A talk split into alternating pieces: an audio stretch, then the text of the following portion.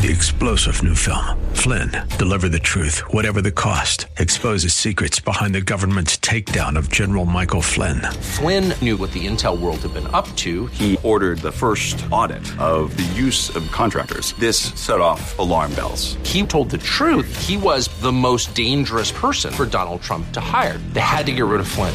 Flynn, deliver the truth, whatever the cost. Available now. Watch it today. Go to salemnow.com. Salemnow.com. When it comes to your investments and retirement, in this economy, it's important to be smart.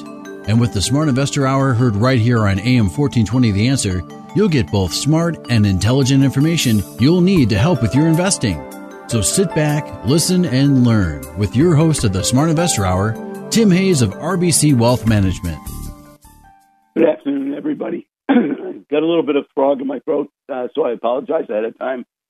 But let's start out with thinking really positive. Let's talk about one of the great leaders of all time, Alexander the Great.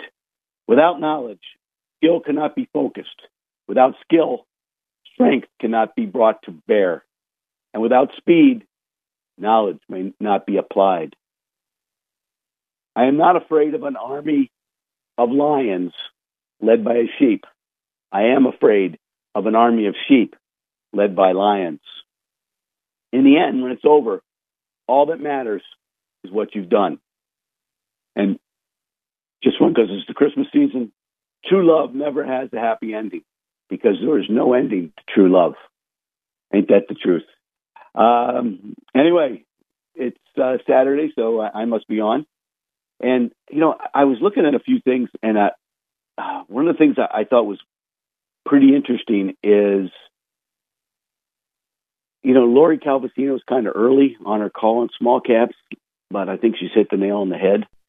So, you know, uh, small caps are, you know, first of all, they tend to have very solid performance during presidential election years.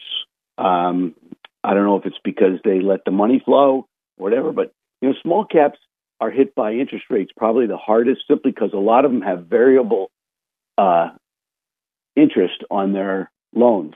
Okay, so that's that's a big problem. The other problem is a lot of the small caps need money.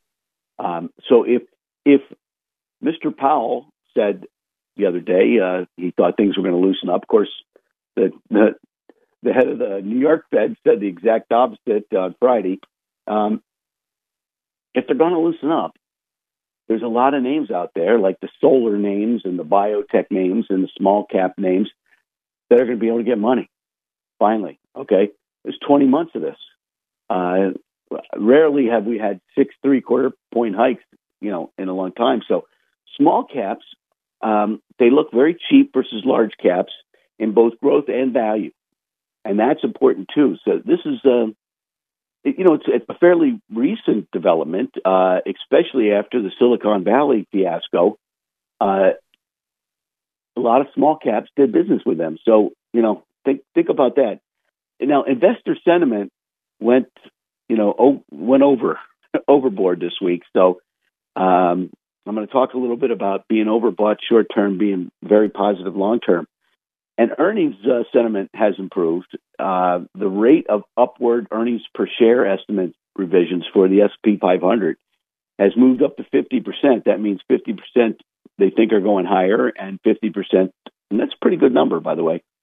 And there's been a dramatic improvement in U.S. fund flows, which worries me a little bit. You know that, and the and the uh, people being too enthusiastic worries me a little bit, but just in the short run, okay, just in the short run. So, I you know, if the Fed starts to lower rates, I I think you got to be thinking hard about a soft landing. All right, uh, recession or soft landing, that's the big question. Proponents of both have evidence that they can hang their hat on, but the debate won't be settled for months here. So, amid the uncertainty, though, framing the investment picture, we can explore how to position portfolios um, and what types of stocks to buy. Uh, so the debate rages on, and, and the question is on everybody's mind: Will we go into a recession? Will we not? And you know, look, for the recent data, after the non-farm payrolls rose by 199,000 in November, uh, the expectations was, uh, I think, 185. Most of the street agreed there was a very healthy labor market, and hence a strong economy. with a soft landing in sight. Those concerned uh, an uh, economic contraction may be in the offing, uh, focused instead on an average hourly earnings. And this is a level consistent with 2% inflation target that the, the Fed talked about. So, you know, there we go. Um, you know, look, with economic data being very volatile, often, well, they're offering uh, contra- contradicting clues at best, uh, or poor, poor quality at worst. You know, so it's one of those things that uh, you know we're in the camp those expecting you know we could have a mild recession, but you got to remember the government is going to spend two trillion dollars in the first two months of 2024. Two trillion dollars. It's going to be hard to have a big recession during that period of time. And I'm getting that right from the horse's mouth. Okay, so um, I, if it's going to be a recession, it's going to be mild. And you know, the the tightening. I, I think the tightening's done, and that's the key. It, you know, can we hold up on on the tightening side? And since 1950s, there there's been three soft landings. Um, small sample, okay, 1960s, the the mid 1980s, and the mid 1990s. And each of those episodes, the S&P 500 formed, you know, did pretty well, at gaining more than 30%. Okay, so we'll see what happens. Um, now, uh, Paul Dennis, who's the head of our asset allocation um, at RBC Brewin Dolphin, which is a division here, points out that the specific or idiosyncratic circumstances contributed to each of these rallies. All right, uh, in the 1966 soft landing, the Fed loosened monetary policy very quickly which fueled the rally, obviously. Heading into 1984 episode, the Fed funds rate was over 6%. The steep decline to 1% was instrumental in driving that, obviously. And then um, in in 1984, uh, I mean 1994, I'm sorry, uh, you had globalization that contained inflation and and boosted profit margins. So that that was the you know so there's always a reason, but we are we've held the uptrend line going back to 2009. So that's that's a big that's a big plus. The other thing, for the first time in three years, the bond market rallied. That means the price of the bonds went up and yields went down for the first time in three years. So you've been getting beaten up in bonds, and there's a very dominant November performance by bonds, and we talked about that last week. And I, I think you know two, two things. Um, you know, corporate bonds did well, but municipals look really interesting now because they're they're almost 70, 70 80 percent of the yield of the Treasury, and they're tax free. All right, so some things to think about. You know, our view is that both monetary policy and slowing economic growth are likely to be tail um, tailwinds for fixed income next year.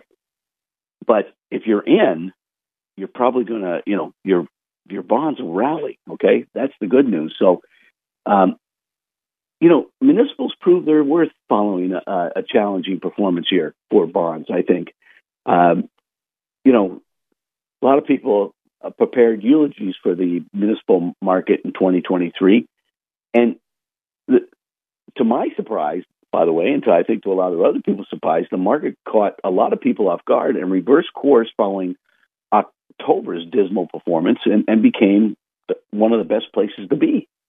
So that that's kind of interesting. I, you know, so I mean, if you want to hear more about municipal bonds? We have a great desk. I mean, a phenomenal desk. Um, you know, beverages. Um, if stocks only traded on fundamentals, we believe making the right picks in 2024 would be pretty straightforward.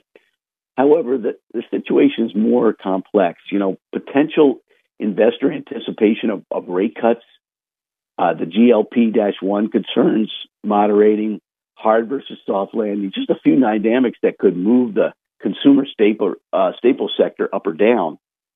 Evaluations look cheap relative to the start of the year, and, and a lot of that is because of the weight loss drugs. All right, so we are constructive. You, RBC is constructive. Uh, Nik Modi um, is a, a good analyst, a good solid analyst, and he's very constructive on the the consumer staples this year after the sell off. You know, but he still remains cautious because with most investors expecting the Fed to start cutting rates around mid year, the sector will probably remain out of favor. You know, wh- what people are going to do is they're going to skew their money to higher growth areas of the market. So fundamentally, we believe there's going to be some ongoing pressure on volumes against the backdrop of a deteriorating consumer could lead to more revenue earnings per share misses. So I guess our thoughts on the consumer environment, we see a mixed bag when it comes to the global consumer. We expect the U.S., developed Europe, China, and Middle East to be weak spots with the rest of emerging markets likely driving the majority of the volume and the price growth in that group. All right. So there's there's some key themes I think for 2024. Number one, volume growth. You need volume growth going forward. I think the question is where to find it. Shifting competitive landscapes and M and A. That's another big one. Um, M&A is that mergers and ac- acquisitions for those of you, of you who don't know. And then GLP-1. If you don't know what that is, you shouldn't be in these stocks. Um, we expect the dialogue around it to continue, especially as volumes for packaged goods and beverage goods continue to struggle. So uh, we had some top ideas. I'm not going to tell you what those are. You got to send away for them. Um, I keep talking I'm going back to this each time, but I, I think there's some things you got to think about right now. They've made a big move, okay, but you know, we had our RBC Global Technology, Internet, Media, and, and Telecommunications Conference. And man, some of these things have made big moves. uh, so I think you got to, you know, the key themes were efficient growth, uh, is the strongest theme for software right now. Two, PE, uh, private equity continues to consolidate software tech, and private equity owned companies are pitched as the best governance uh, model. So when they start to come public again, that'd be, you know, that that's when you know when things are going to be heating up. And uh, we had a panel uh, d- during that, and they were very bullish on the long term cloud growth, and they think it quadruples to one one trillion dollars, which I think is very important. And as for the risk of customers going back on their preliminary, uh, you know, thoughts, it was noted um, it's more of a negotiation tactic versus a trend. Okay, because there's a lot of guys, you know, they're bartering right now. And then, you know, generative AI is a real trend, folks, and I keep talking about it. It's moving fast, and some of these stocks are starting to take off. Uh, the smaller ones now, the big ones led the way. Now the smaller ones. And um, anyway, we've got a great report on that. If you'd like it, uh, you know, go to WHK 1420, go to local podcast down to the Smart Investor Show. You go directly to my web page, and there's all sorts of contact me, email me, you know, on there. So, uh, by the way, there's there's a uh, bulletin board right below the main heading, and that has a weekly newsletter and Rob Sluymer's weekly piece and then under Insight, we just had a couple new pieces in there, and I think it's really great, good stuff that uh, I'd be reading if I were you. Now, you know, I said last week we are in the home stretch, okay, at the end of the year. So what would we be doing? Think about a wealth plan. Thinking about a family inventory workbook. Think about getting organized, okay? You know, believe me, I've been in some people's houses before, and they're really good people. But they're not organized, and their financials are important. And believe me, if if your kids or the people you're passing stuff on to don't know where everything is, that could be a problem. All right, but you know, I we've talked about information technology being up 47 percent, and we kind of pounded the table on that back in January and February. Now, communication services was something I wasn't expecting, and, and consumer discretionary I did talk about a little bit, but the Nasdaq Composite is up 31 percent, the S and P is up 20. So these are big moves, and um, you know I think that you know the other thing is dividend yields. If you didn't have a dividend yield, you were up big this year. The best performer was up 165 percent. The average was up 9.5 percent. If you had a greater than 3% yield, you were down 13%. All right. Uh, you know, the worst performer in that category, by the way, the worst performer in the zero yield was down 75%, but the worst performer in a yield orientation was down 58%. The best was for, up 43. So it's been, you know, the so-called Magnificent Seven has delivered an average return approaching 100%. It's hard though to buy just those stocks. Okay, if you're running your portfolio, you know you got to be careful with that type of stuff. And but the five largest publicly traded U.S. equities constitute more than one fourth, one fourth of the S&P 500, a level not seen in the last 37 years. And really, the last time we saw it was with the Nifty 50 back in the 70s, and we all know what happened there. Uh, we won't go into that. But um, when viewed in relation to Treasury yields, equity markets looked expensive in 2023, um, but not terribly. Okay, but you know the one area was the dividend aristocrats. They're still almost a standard deviation half below their normal area, and it's a good time to buy them. I think, my humble opinion. Small caps too, by the way, but uh, we you know talk about that more uh, in detail going forward. But you know, uh, S&P 500 earnings, while they're volatile in the last five years, have only grown an annualized rate of 6.2%. So from 2018 through the forecast of 2020. So the pause in, in 2019 came on the heels of the Trump era tax cuts. So uh, we'll see. You know, since 2011, earnings have grown at 8.5 annually. That's a pretty big rate, you know. So those, you know, uh, what I'm saying is we've been in this big consolidation for two years. Everybody called it bear market. That's what you know. A lot of people look at uh, consolidations are, but the, the bear market was only for six months. And if you would have stayed, you know, I talked about the bottom in September on the charts of last year, and that was the bottom. And sure, there's been, you know, we had Silicon Valley, which had there was disturbance in the force, shall we say, and then the market just was just oversold and started rallying on its own. There was no news and back in in uh, March and April. So I think you know, uh, you know, the ten-year Treasury has, you know, was five percent a month ago, nine weeks ago. It's now three point nine.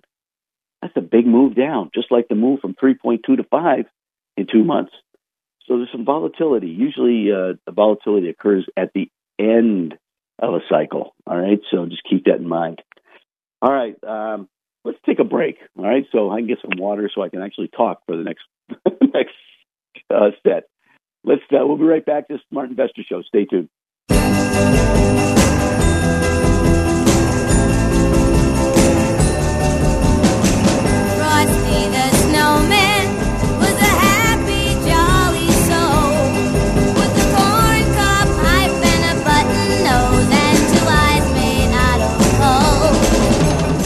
Us at Coates Bros Roofing want to wish all of you a very Merry Christmas with your loved ones and kindness enough to share all season long. And a special thank you to all of our customers and partners for your continued trust and support. Coates Bros Roofing, your hometown roofing contractor. For all your roofing needs, call 440 322 1343. Download the free WHK mobile app and listen to your favorite WHK programs or podcasts on the go. It's free in your app store. From America's number one travel radio show, this is your RM World Travel Minute. I'm Mary Carey. Thanks for joining me today. With the busy travel holiday season upon us, are you traveling with your debit card or your credit card? We say try to use your credit card over your debit. Here's why. Scammers work year round, but we do see an increase in fraud during the busy holiday season, and debit cards are a frequent target. For example, if your credit card is skimmed, let's say from a gas pump, and used for a fraudulent purchase, you have zero liability from the bank. But with debit cards, criminals can drain your account and you may not get it all back. For those of you renting cars this busy December, the rental company will typically put a hold of a few hundred dollars on your card. On a debit card, this can be a big deal financially. With a credit card, not as much. Hotels put holds on cards too in case there's room damage, and it can even take a few days after checkout for that hold on your card to be released. So in most cases, the protection that credit cards give you over debit cards are why we recommend them for all your travels, especially during the busy holiday season. For more travel info, you can connect with us anytime at rmworldtravel.com. Merry Christmas and happy travels, everyone. Wouldn't it be nice to keep income rolling in even long after you retire? At RBC Wealth Management, we can help you invest for the future that you want and create a personalized plan to help you create the steadfast flow of income you'll need throughout your retirement. Call Tim Hayes at 216 774 8906. RBC Wealth Management, a division of RBC Capital Markets, LLC, member NYSE, FINRA, SIPC. We wish you a Merry Christmas. We wish you a Merry Christmas. We wish you a Merry Christmas and a Happy New Year. Good times. Hard to interrupt this song. Anyway, um, you know, I've been listening to uh, our head strategist, Lori Cal- Calvasina, and uh, I'll get her name right in another couple years, uh, and uh, several other strategists. And I, and I found that Lori kind of summed it up pretty well, but there's four areas that she's intrigued by. Small caps, which we've talked about for about six months, and they're starting to, I mean, if you would have been in them, you would have fell back and now you'd be up about 5% in less than a month. Uh, healthcare. Healthcare has been in the doghouse. I mean, uh, I was reading where they thought we were full standard deviation below Hillary Care. Uh, and Hillary Care was the worst I've ever saw for healthcare stocks. The third one is dividend growth and prime income list, okay, which I highly recommend. You can, you know, you go to WHK 1420, just click on the thing, contact me, email me, and we'll send you it out. They're a full standard deviation and a half below where they normally are. That's when you make, look, you buy yield when it's up. You know, if you would have bought, uh, you know, I, I was talking about CDs for the first time on the show back in September of last year. You know, we are getting five and a half percent on a year. You know, some there's some five and a half percent that you can get out for ten years. That's a pretty good idea, I think, at this point. But the key, and then the third or the fourth area is semiconductors and software. So that seems to be those are the four areas that all these I, I listen to five strategists, and those areas are areas they they like. So what have we recommended today? We we haven't recommended healthcare yet, but the chip industry is going through a revolution, meaning they're bringing back the chips onshore via government programs. That could be a huge bonus for some of the people that are involved. We talked about the technology, internet, media, and telecommunications. If you can get that stuff. We talked about dividend growth and prime income list. Now, you know, Lori's big on she she says the time is now. She's very bullish on small caps, and we have our RBC Market U.S. small cap growth list too. So, uh, like I said, you go to those and we uh, talk later. uh, I've I've picked several good ideas there, and I noticed I was doing my charts this morning, you know, because I do them before the show, and one of the things I noticed is I didn't recognize hardly any of the symbols. I wrote like three pages down. They were all one dollar, two dollar, three dollar stocks. Some of them were smaller names that were twenty or thirty dollar stocks. Uh, so there was very few big cap names. Isn't that interesting? Maybe maybe Lori's right here. So I guess you know the equity markets right now are resolving a two year trading range to the upside. So look, I, I was listening to Rob Sluymer and I was, I was listening to some other people who are in the technical field, and Rob thinks there's further upside likely in 2024. Now, the problem is we've come a long way fast. I mean, you know, small caps are up 15% in eight weeks. All right. The S&P 500 is up 9% in that same period of time. So the weekly or the daily momentum is overbought. And you know, in in Rob's case, what he looks is at is the quadrant balance oscillator, and that you know went from totally oversold. That was last week in October. What do we say? Go away in May and come back All Souls Day. Well, if you did that, you made a lot of money. you were up. Uh, hold it. I gotta find my thing here. Uh, so you you were up about eight percent or eight percent from All Souls Day. Not a bad call, huh?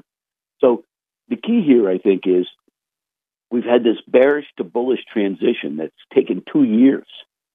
And, you know, if you look at some of, you know, if you go on my webpage and go to trend and cycle roadmap or it'll say TNC roadmap. It's it's right under the newsletters. You'll see that it's been a two year struggle. All right, but if if you came in in September of last year, like we said, you've, you've made quite a bit of money this year. I mean, look, I, I've got a lot of cli- clients up big this year, and so we're we're making that transition. I think um, to resolve this two year trading range, and if it, you know, the Dow established an all time new high this week. Right, that's a breakout, folks. So we uh, I should say this Rob Sluymer continues to view the technical backdrop for equities as positive and consistent, proving four year cycle framework, which we've been talking about ad nauseum for the last four years. so the 2024 U.S. election cycle will likely create more volatility through the year, but we expect the broader cycle dra- uh, backdrop will have upside. Now, it's one of those things where, you know, the Russell 2000 small cap index uh, is lagging, but it's showing some serious signs of improving. And, you know, we think maybe interest rates likely have established their cycle highs, uh, at least in November. That's what Rob says. And he's what Rob Rob Sluymer is our head technician, a very good one, by the way. A smaller stock uh, cap stocks are showing early signs improving and have been trading sideways for almost 18 months. So that's what we call a base, folks. All right. Now, as bad as you think it is, that's a base. So with a break below anything, I think 1641, that that would signal that the economy is deteriorating. And I'm talking about the, you know, the the Russell 2000. So keep that number in mind, 1641. But if we break 2100, I think the opposite's happening. So uh, it'll be interesting to see, you know, the 10 year yield, which, you know, I, I don't really mess with, but, uh, you know, has broken down pretty hard. So it'll be interesting to see where we go from here. Um, but semiconductors and industrials, um, you know, the the technical behavior of the of the SOX index and the S and P industrial sector do not suggest a recession is pending. Remember, the government's going to spend two trillion dollars in the first two months of next year, 2024. Two trillion dollars. It's going to be hard to have a recession, I think. All right, so the SOX is behaving consistent consistently with an emerging bull market type of theme. Okay, and uh, so it's rebounding from you know 2022 was a bad market for semis, and it's resolving this four year four you know 200 week moving average thing, and it paused for a few months at the prior highs. Now is resolving to the upside to make cycle highs. That's that's big.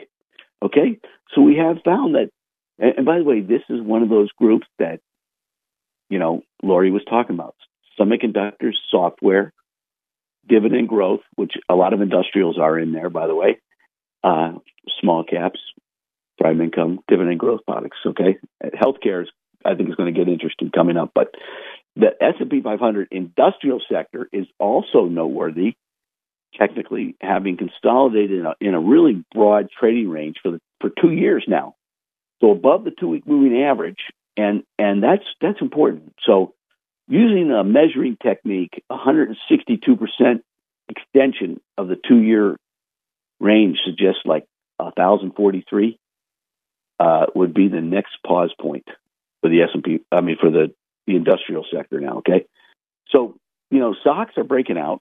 Uh, SOX index breaking out. The, the industrial sector is close to breaking out. Um, th- those are two places where you might want to go. Uh, and I have a lot of names in that area that uh, we'd be glad to talk to you about. Now, one of the things I keep stressing here is the AI area. And like I said, I've been offering this uh, technology, internet, media, and telecommunications uh, summary, and I think it's worth your weight in gold, but or it's worth its weight in gold. But remember, most of these, one of the key reasons I like them is they have strong uh, financial performance. They have huge investments, well, not huge, but pretty good sized investments in AI. And it's seen integration into multiple aspects of business operations, including cloud platforms and data centers and all that stuff. And they're monetizing it. That's important. Also, there's still the GPU so- shortage. Now, GPU is is the the thing that creates the AI. All right, there's a shortage of them. So that means the chip people and the people who make the GPUs are going to have some. You know, it's, it's like Boeing. People don't, uh, you know, talk about Boeing much, uh, and I'm not recommending Boeing, by the way. But you know, they have a large orders. You know, so you got to be careful there. Um, but capex growth and data center expansion is another thing we talked about, and that is still available for anybody who would like to see it. But uh, you know, it, it is a situation where you know uh, that group is probably going to do well. I, I think where where the internet started back in 1990, you know, five, six, and seven. That's where it really started getting off the ground. But let's take a like a, a quick break, and we'll be right back. We're going to talk about bond yields for a while. Okay, stay tuned.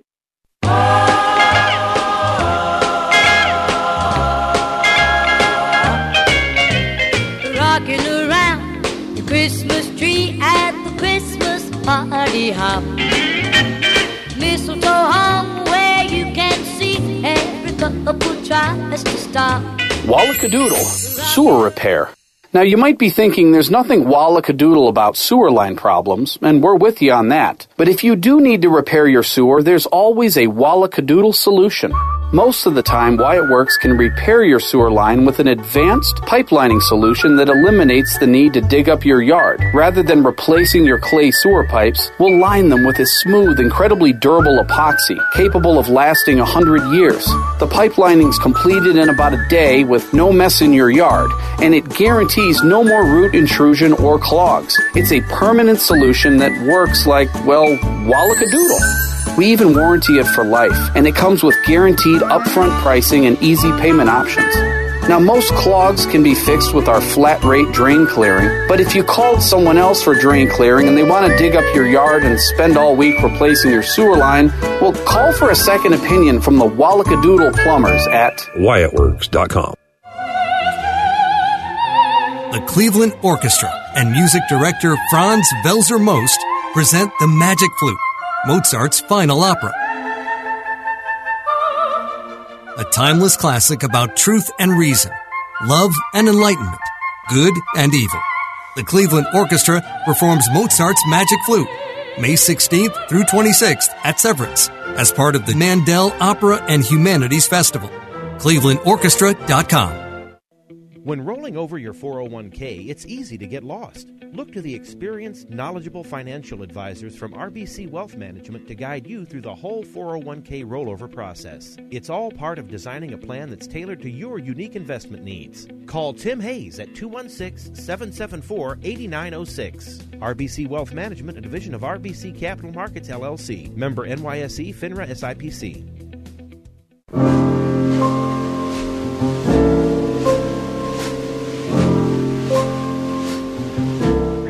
Haven't seen uh,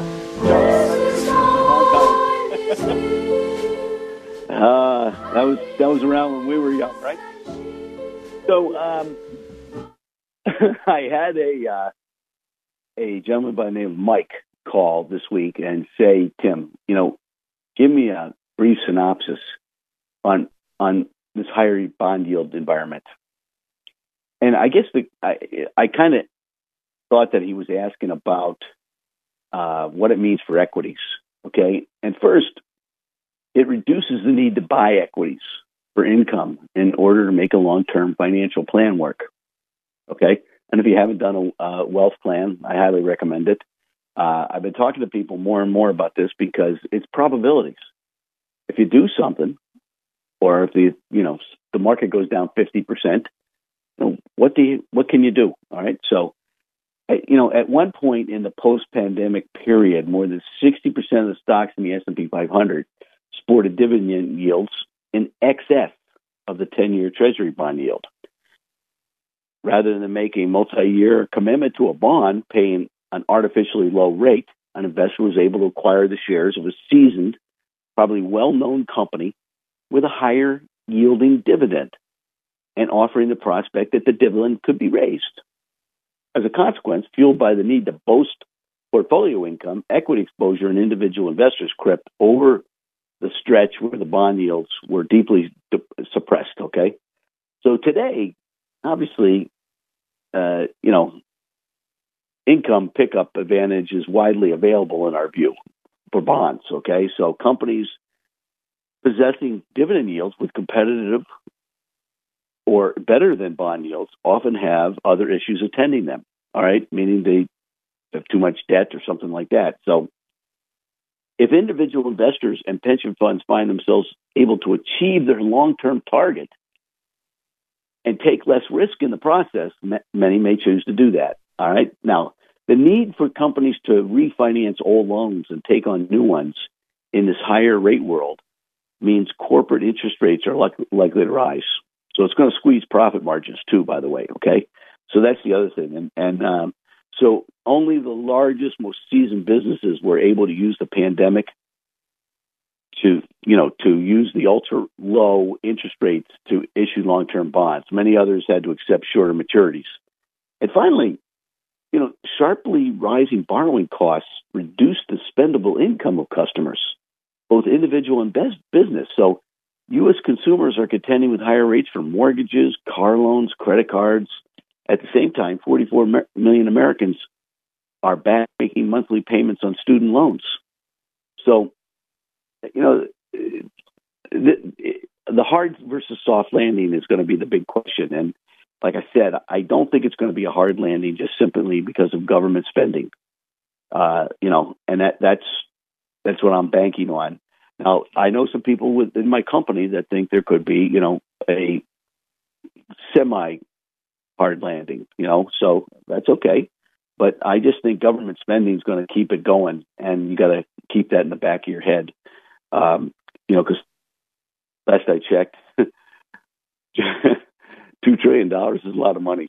Uh, anyway, I, I, I read a really good report. I'm just going to talk about it, and it's it's talking about how to bury and burn waste for profit, and uh, that that's something that, that you got to call me and talk about. I'm not going to send that out. I just think it's a really good good thing. By the way, we do have a piece on year end planning. You know, look, you're starting a new year. Do a wealth plan. Do a family inventory workbook. Get this list of what you know what you need to do. Uh, you know, income tax strategies, tax related strategies, retirement planning. You know, gifting has all that on there. Uh, so it's it's a two pager. Doesn't take you long. Be worth worth your weight in gold. Go to WHK fourteen twenty local podcast down the Smart Investor Show. Just hit the contact me or email me. I think it's a, definite a definite good idea. So I I had a conversation with uh, Mike, a long conversation this week, and uh, you know he uh, is going to do a wealth plan. He's not a client yet. He's going to do a wealth plan, and uh, I, I found it interesting. He said, "Why do you keep talking about the long run?" Because I think television, notably one or two different uh, programs, have turned everybody into a trader. And I'm telling you, some of the smartest people in our industry don't trade that much. Now, they have mutual funds maybe that they have to move in and out of because of people selling their mutual fund or buying their mutual fund. But for the most part, they have core positions which they keep. You know, Warren Buffett said they asked him what his preferred ownership time was, and he said forever. Okay, so he's a pretty smart guy. Charlie Munger's right behind him.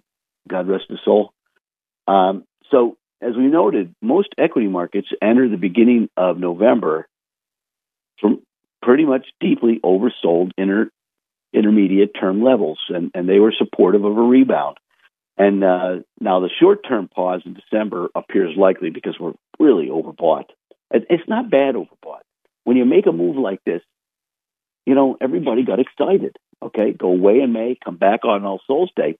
But even if you would have gone away in May, you would have missed part of it because, look, uh, the last two or three months were tough. Right, they're a great buying opportunity, and I would suggest that growth stocks were showing evidence of bottoming first in November. Uh, they are much less timely right now. Okay, um, like I said, I I think the three areas that I'd be looking at right now are on pullbacks, semiconductors. I like the industrials a lot. And one area that nobody's talking about is energy. You know, energy looks like they're making bottoms. Uh, right now, I know of three stocks I'd like. I'm not going to tell you those, but I, I bought some Friday, um, and I'll just leave it at that. But, you know, they've been generally moving with interest rates, and oil uh, has pulled back while concerns of an economic slowdown and production quotas are, are weighing on the sector. I think some people are starting to realize, hey, we're going to spend $2 trillion in the first quarter. And the and the Biden administration just announced the lowest amount of new production uh, contracts in history. So oil's going to be around for a while, I think. All right, and remember this four-year low deal. We you know we have four-year cycles within these generational uh, cycles of 16 to 18 years. And people say, well, didn't we just go through a, a bear market? Nah, yeah, bear markets happen. You know, we had two, two or three bull markets in the 2000 to 2016 bear market. You know, if you would have bought in 2008, you would have looked great. All right. You would have bought at the bottom of 2003. You had three years of a bull, bull market, but you also had two 50% sell offs. All right. So that's when somebody tells you, hey, I, I should have bought an S&P 500 fund. Well, that's great in a bull market. But if you would have bought it literally in 2000, you wouldn't have made any money until 2016. Right. So, you know, sometimes it's when when I hear them say it on, on the the uh, TV, I get kind of crazy. But we still should be okay. And the current 16 to 8 year cycle, 18 year cycle, uh, probably peak somewhere around 2034 if uh, Rob Sluymer's right. And, and just remember, um, you know, during the, the great bull market of the 80s, we had 1987, we had 1990 when Saddam Hussein rolled into town. We had 1998, the Ru- Russian ruble crisis. We had a couple whoops in 1995. So they just happened faster. This was a 20 month deal. Okay. Now, if you look at the S&P 500 and the 10 year yields, they're joined at the hip. So when you get to 5%, that's kind of a nasty area for the 10 year yields. But we've pulled back from there. So we'll see what happens. Usually, when you pull back from there, that's when the market starts to take off. So we'll keep our fingers crossed. But you know, you just got to think about that repetitive four-year cycle. It's coming to an end. I've been talking about it for nine months now. I get a little, I, you know, when I get on my horse, I ride it, and it's coming to an end. So we've had six to nine months to buy good stocks, and I think you know there'll be one more chance here because I think you know, normally when you get an overbought situation like this, it, it's a sideways movement. There'll be certain stocks that go up, and it won't give you much time to look at them, but you know, they'll they'll they'll just take off. Okay, uh, they, they may show up on my charts once or twice and then take off. So um, I, I saw a lot of that in the last two weeks. But remember, the monthly momentum and if we look at the distance between the four month moving average and the 13 month moving average, it's still positive. So when that happens, usually you're in a bull phase. When when we spread too far apart, you know, that's when the you know we have too big a deviation statistically. One's going to they're going to contract and go to uh, the other one. So the four month gets too far above, it contracts and comes back to the the uh, 200 month and vice our 13 month and vice versa, but we're still positive. Um, so if you another way to track this relationship between the two moving average is to measure the vertical difference between the two and plot the difference as a histogram. And that's what Rob Sluymer does, and it's still positive. So keep your fingers crossed. Uh, but you know, a couple things. The fourth year of election cycle has been good, all but three or four times. Uh, so, you know, we have three cycles with really high returns and four had positive uh, biases. They tend to be choppy. You know, getting closer to the election, things get a little bit uh, weaker. But the Bulls are at 48% now. Remember when we first started talking about this, the Bulls were at 19, and now the Bears are at 19. So uh, we're a little bit too bullish right now, okay, in the short run. So Is it the end of the world? No. But you want to use weakness. You want the stocks to come back to you. All right. Um, un- unless you're buying energy stocks, I think you want to buy those. You know, pretty much. Uh, I, I like them a lot, so we'll, we'll keep it from there. So anyway, it's it'll be one of those uh, times I think that uh, going sideways or you know back a little bit, you know, just to to make sure that everybody gets frightened again. Uh, ain't life grand? Uh, and but it it helps, you know. People get too enthusiastic.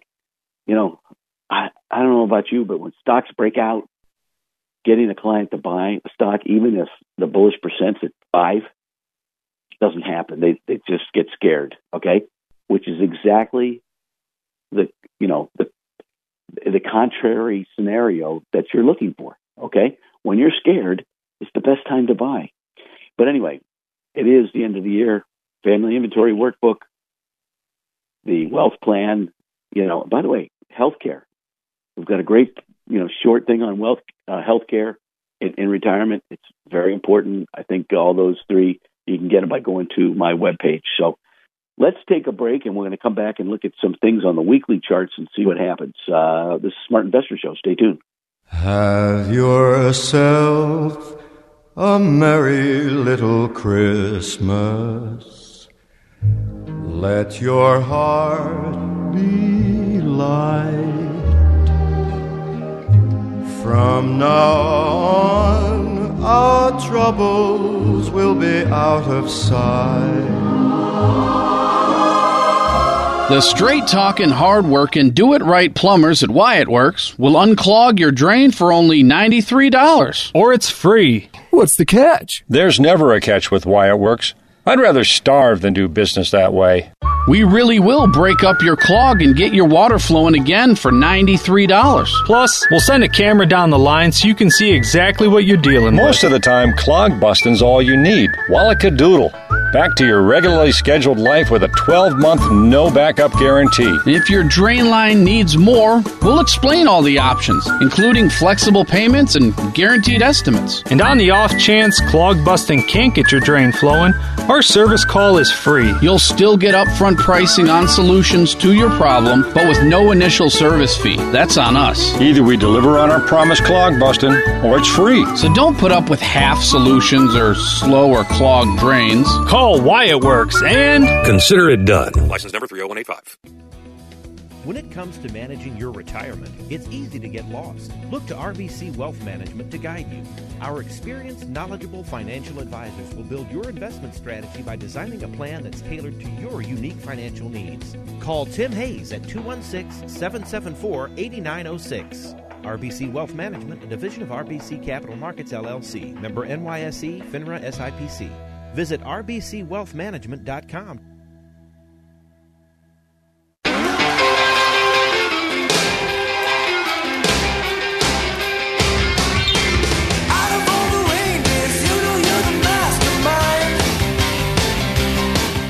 That's the uh, classic uh, guitar thing from uh, what's his name? I can't remember. Anyway, so thank you. well, who's that again, Lenny? Bryan Adams. Okay, there we go. That uh, that's the uh, the guitar solos of the fifties and sixties. There we go. Anyway, we had a great thing this week. Uh, Dan Chornous, who's our international economist, uh, talked about some key conclusions, and uh, he was talking about the intense and highly synchronized tightening of global monetary conditions delivered over the past months have started to bite. And so he's a little bit worried about that. Softness is being seen in leading indicators, which you know he's worried about, and and a positive outcome from tighter financial conditions and slowing ec- economic activity is that inflation will continue to cool. And and finally, it is becoming increasingly apparent that central banks may have already delivered enough monetary tightening. And I think those three things are are things you got to think about. So if you're sitting on the sidelines, that's a bad idea. Uh, had a couple folks uh, step out at the wrong time, and I no comment. Anyway, um, so if if we're revisiting the long term chart for the S and P, you got to be you got to be thinking about this four year cycle. With 2024 uh, being the year four of the cycle, of the election cycle, number one, history suggests a positive return. And very short term, most equity markets remain overbought following strong rebounds in November. And we talked about the quadrant balance indicator back the last two weeks of October. It, I mean, it hit the bottom perfectly. And look, um, the major challenge for investors remains the do- dominant leadership by mega cap growth. Okay, because I don't think anybody wants all their stocks, you know, all their participation in seven stocks. But participation and breadth is showing evidence of broadening within the S&P 500. The equal weight broke its downtrend line uh, versus the the S&P 500, which is you know so the equal weight is one vote for each stock. Each stock. S&P 500 is capitalization weighted, and that's good. And then, but also um, it it lost to the Treasury bond, the 10-year Treasury bond. So that's something. That's the first time it's happened in a while. So we'll see what happens uh, going forward. And I think large cap growth versus value um, has rallied back to the 21, uh, 2021, 2022 high. And there's some, I think there's some early evidence that near term we're, we're getting a little bit of a pullback. Uh, we'll see what happens. Now, the high beta, that's the industrials versus low beta, has bottomed at its 2020, uh, 2020 uptrend line and the the participation is broadening in the cyclicals. So uh, even beyond the semiconductors. So industrials, I think, include semiconductors these days. So we'll see what happens. But you know, I think growth in technology, um, industrials, healthcare, uh, healthcare seems to be broadening quite a bit. And then the small caps have made a pretty big move off the bottom. So, you know, the monthly up. If you look at the S and P 500 on a monthly uh, basis, the uptrend's still intact. The you know uh, the cyclical momentum remains positive. Now it's showing some signs of slowing. Okay, it, you know we, we've had a lot of people buy when it was down low. Okay, so I just think you have some resistance at 48.18 on the S and P, and the, your key support is 3,800 and 3,500. Um, now, like I said, the relative performance of the S and P 500 equal weight versus bonds.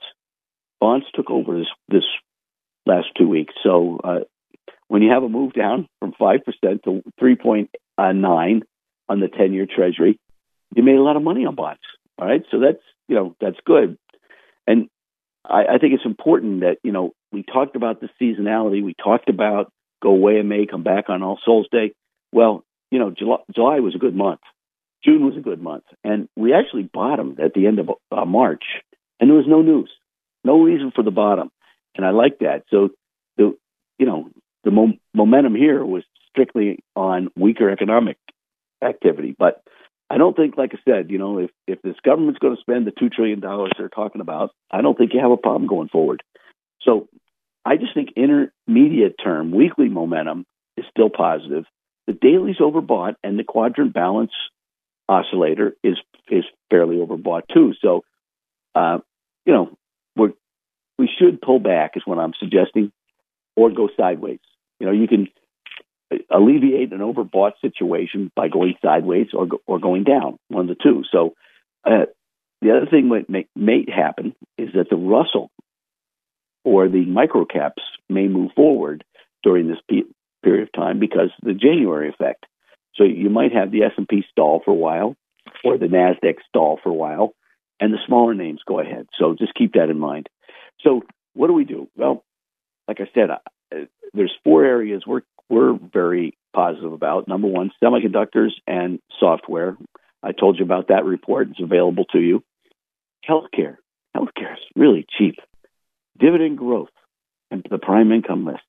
Dividend growth, you know, the, the dividend aristocrats are one and a half standard deviations below where they normally are.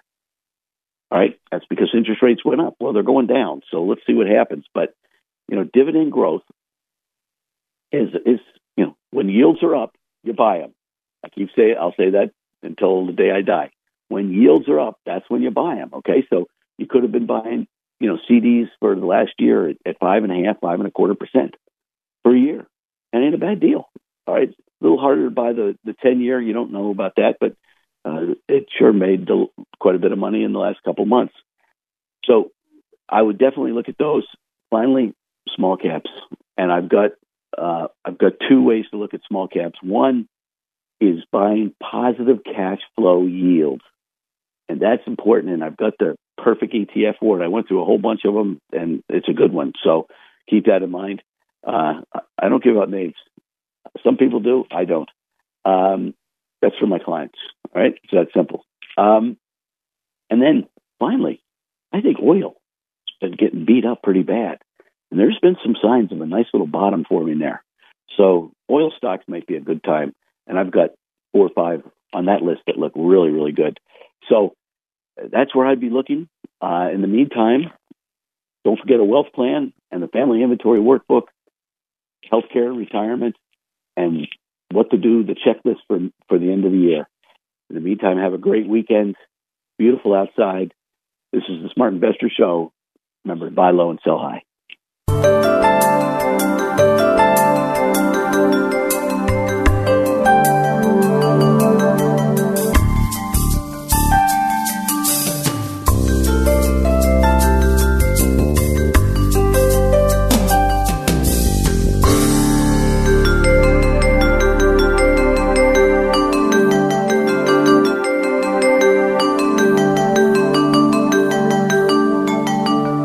Thanks for listening to the Smart Investor Hour.